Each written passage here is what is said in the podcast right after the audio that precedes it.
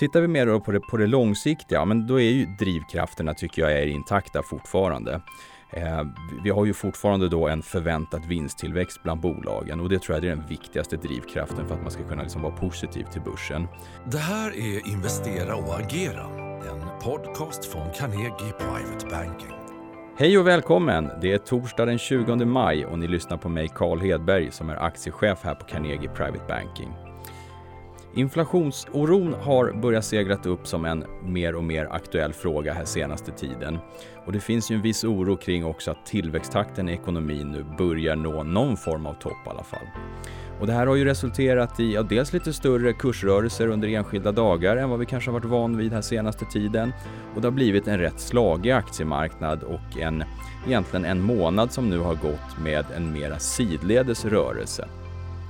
Och jag tänkte att vi idag ska prata lite grann om hur vi på Carnegies Private Bankings aktiemäkleri då rådger våra kunder att agera i sina portföljer.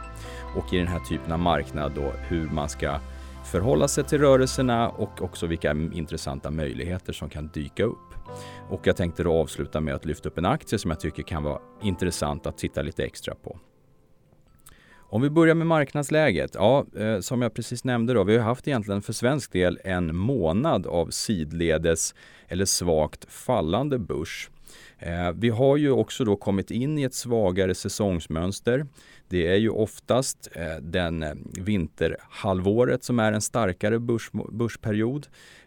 Vi har passerat alla utdelningar, eller åtminstone till största delen.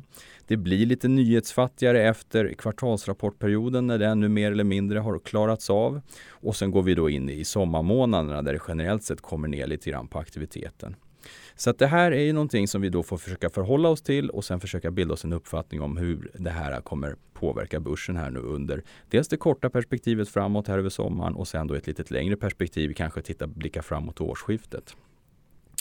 Tittar vi mer på det, på det långsiktiga, men då är ju drivkrafterna tycker jag är intakta fortfarande.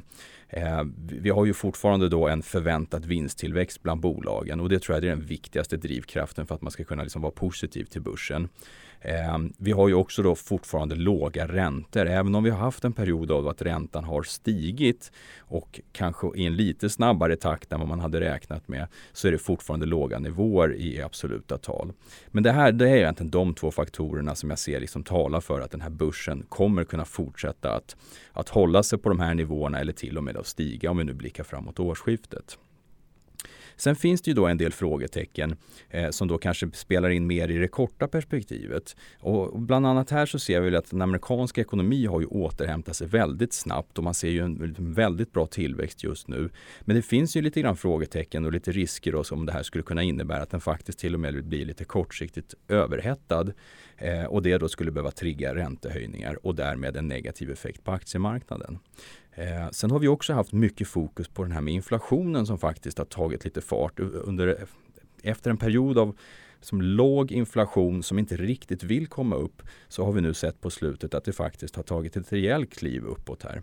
Och då återstår ju frågan, är det här tillfälliga effekter eller är det någonting som kommer vara mer bestående? Och det blir ju givetvis jätteintressant då för det påverkar ju som sagt då den här tänkta räntehöjningstrenden.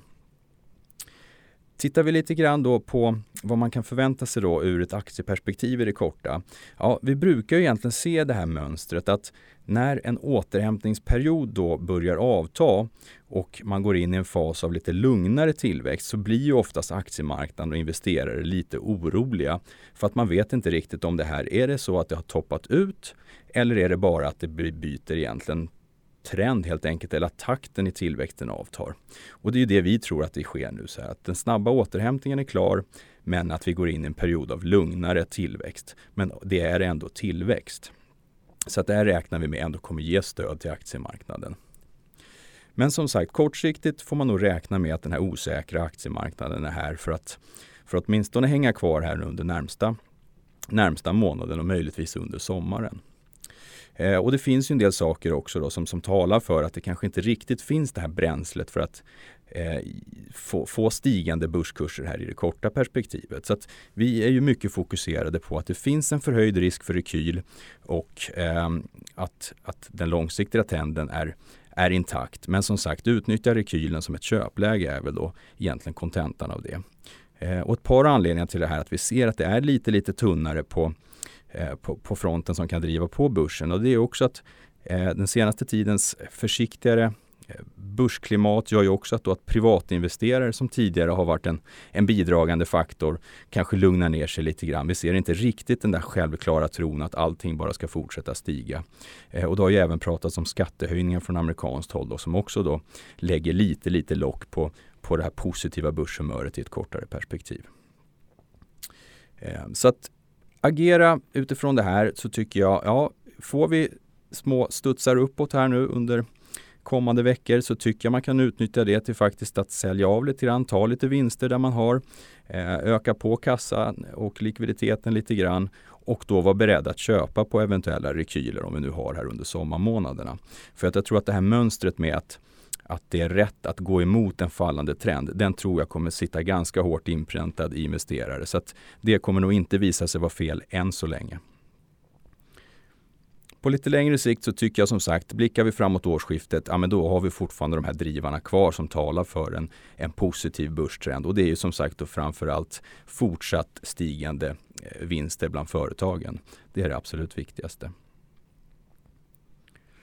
Om vi då tittar lite grann mer på hur, hur den här marknaden kommer att agera. Vi har ju sett egentligen en väldigt stark start på det här året.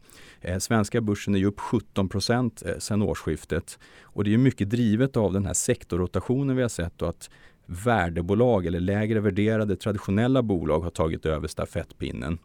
Eh, och det här tror vi kommer fortsätta att, att vara den sektorn som kommer vara ledande men att kanske det blir i en lite lugnare takt. Eh, vi tror ju som sagt då på att räntorna kommer fortsätta röra sig försiktigt uppåt. Och det talar ju för att det här är fortfarande liksom den sektorn som kommer vara starkast. Men det kommer nog bli mera bolagsspecifika faktorer som driver på det här eh, snarare än att det lika kategoriskt blir värdebolag som ska vara, vara ledare. Eh, men fortfarande en viss till tillbaks till, eller till, fortfarande på värdebolagen då, på bekostnad av tillväxtbolag. Men ett bolag som jag tycker kan vara lite intressant på det här temat eh, som vi dessutom ser har väldigt goda vinsttillväxtförutsättningar här för kommande år tycker jag är Dometic. Eh, och det här är ett bolag som har en ehm, gradvis ökande andel av sin försäljning mot eftermarknad och ehm, privatkonsumentområdet, ehm, så kallade retailkunder. och det här är intressant av den anledningen för att det ökar egentligen deras lönsamhet. Man har en bättre marginal på de här produkterna. Och det gör ju också då att i takt med att man ökar det här området så minskar man också då försäljningens, den totala försäljningens andel mot eh, tillverkare av fritidsfordon inom då både eh, husbilar, husvagnar och då även på, på båtsidan. Eh, och det här är en betydligt mer cyklisk eller konjunkturkänslig verksamhet som dessutom då har en lägre lönsamhet. Så att i, i takt med att man ökar den här eh, exponeringen med en högre lönsamhet Eh, och mindre konjunkturkänslighet så tror vi också att man kommer sätta en högre värdering på den här aktien. Så det är en viktig anledning. Eh, det andra är att man fortsätter att effektivisera sin produktion eh, för att få ner kostnaderna där helt enkelt. Man drar ner på antalet fabriker, man drar ner på antalet olika komponenter, man har väldigt många likvärdiga komponenter som kan ersätta varandra istället, göra det här mer kostnadseffektivt i produktionen. Och slutligen också då att man kommer se att det här bolaget ökar på sin takt när det gäller förvärv.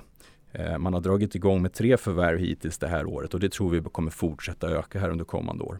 Så att det här är egentligen tre olika faktorer som vi tycker talar för att Dometic är ett bolag som ska kunna lyfta då både lönsamhet och eh, försäljning här under kommande år och därmed också eh, åsättas en betydligt högre värdering på sikt. Aktiecaset är en sammanfattning av Carnegies analys som publicerades för Carnegies kunder den 20 maj. Mer info om aktien finns länkat i beskrivningen till den här podden. Historik och underlag kan du få ut genom att mejla mar-information carnegie.se. Du vet väl att den här podden finns på både Spotify och iTunes? Om du tyckte det här avsnittet var bra får du gärna ge oss ett betyg eller rekommendera podden vidare.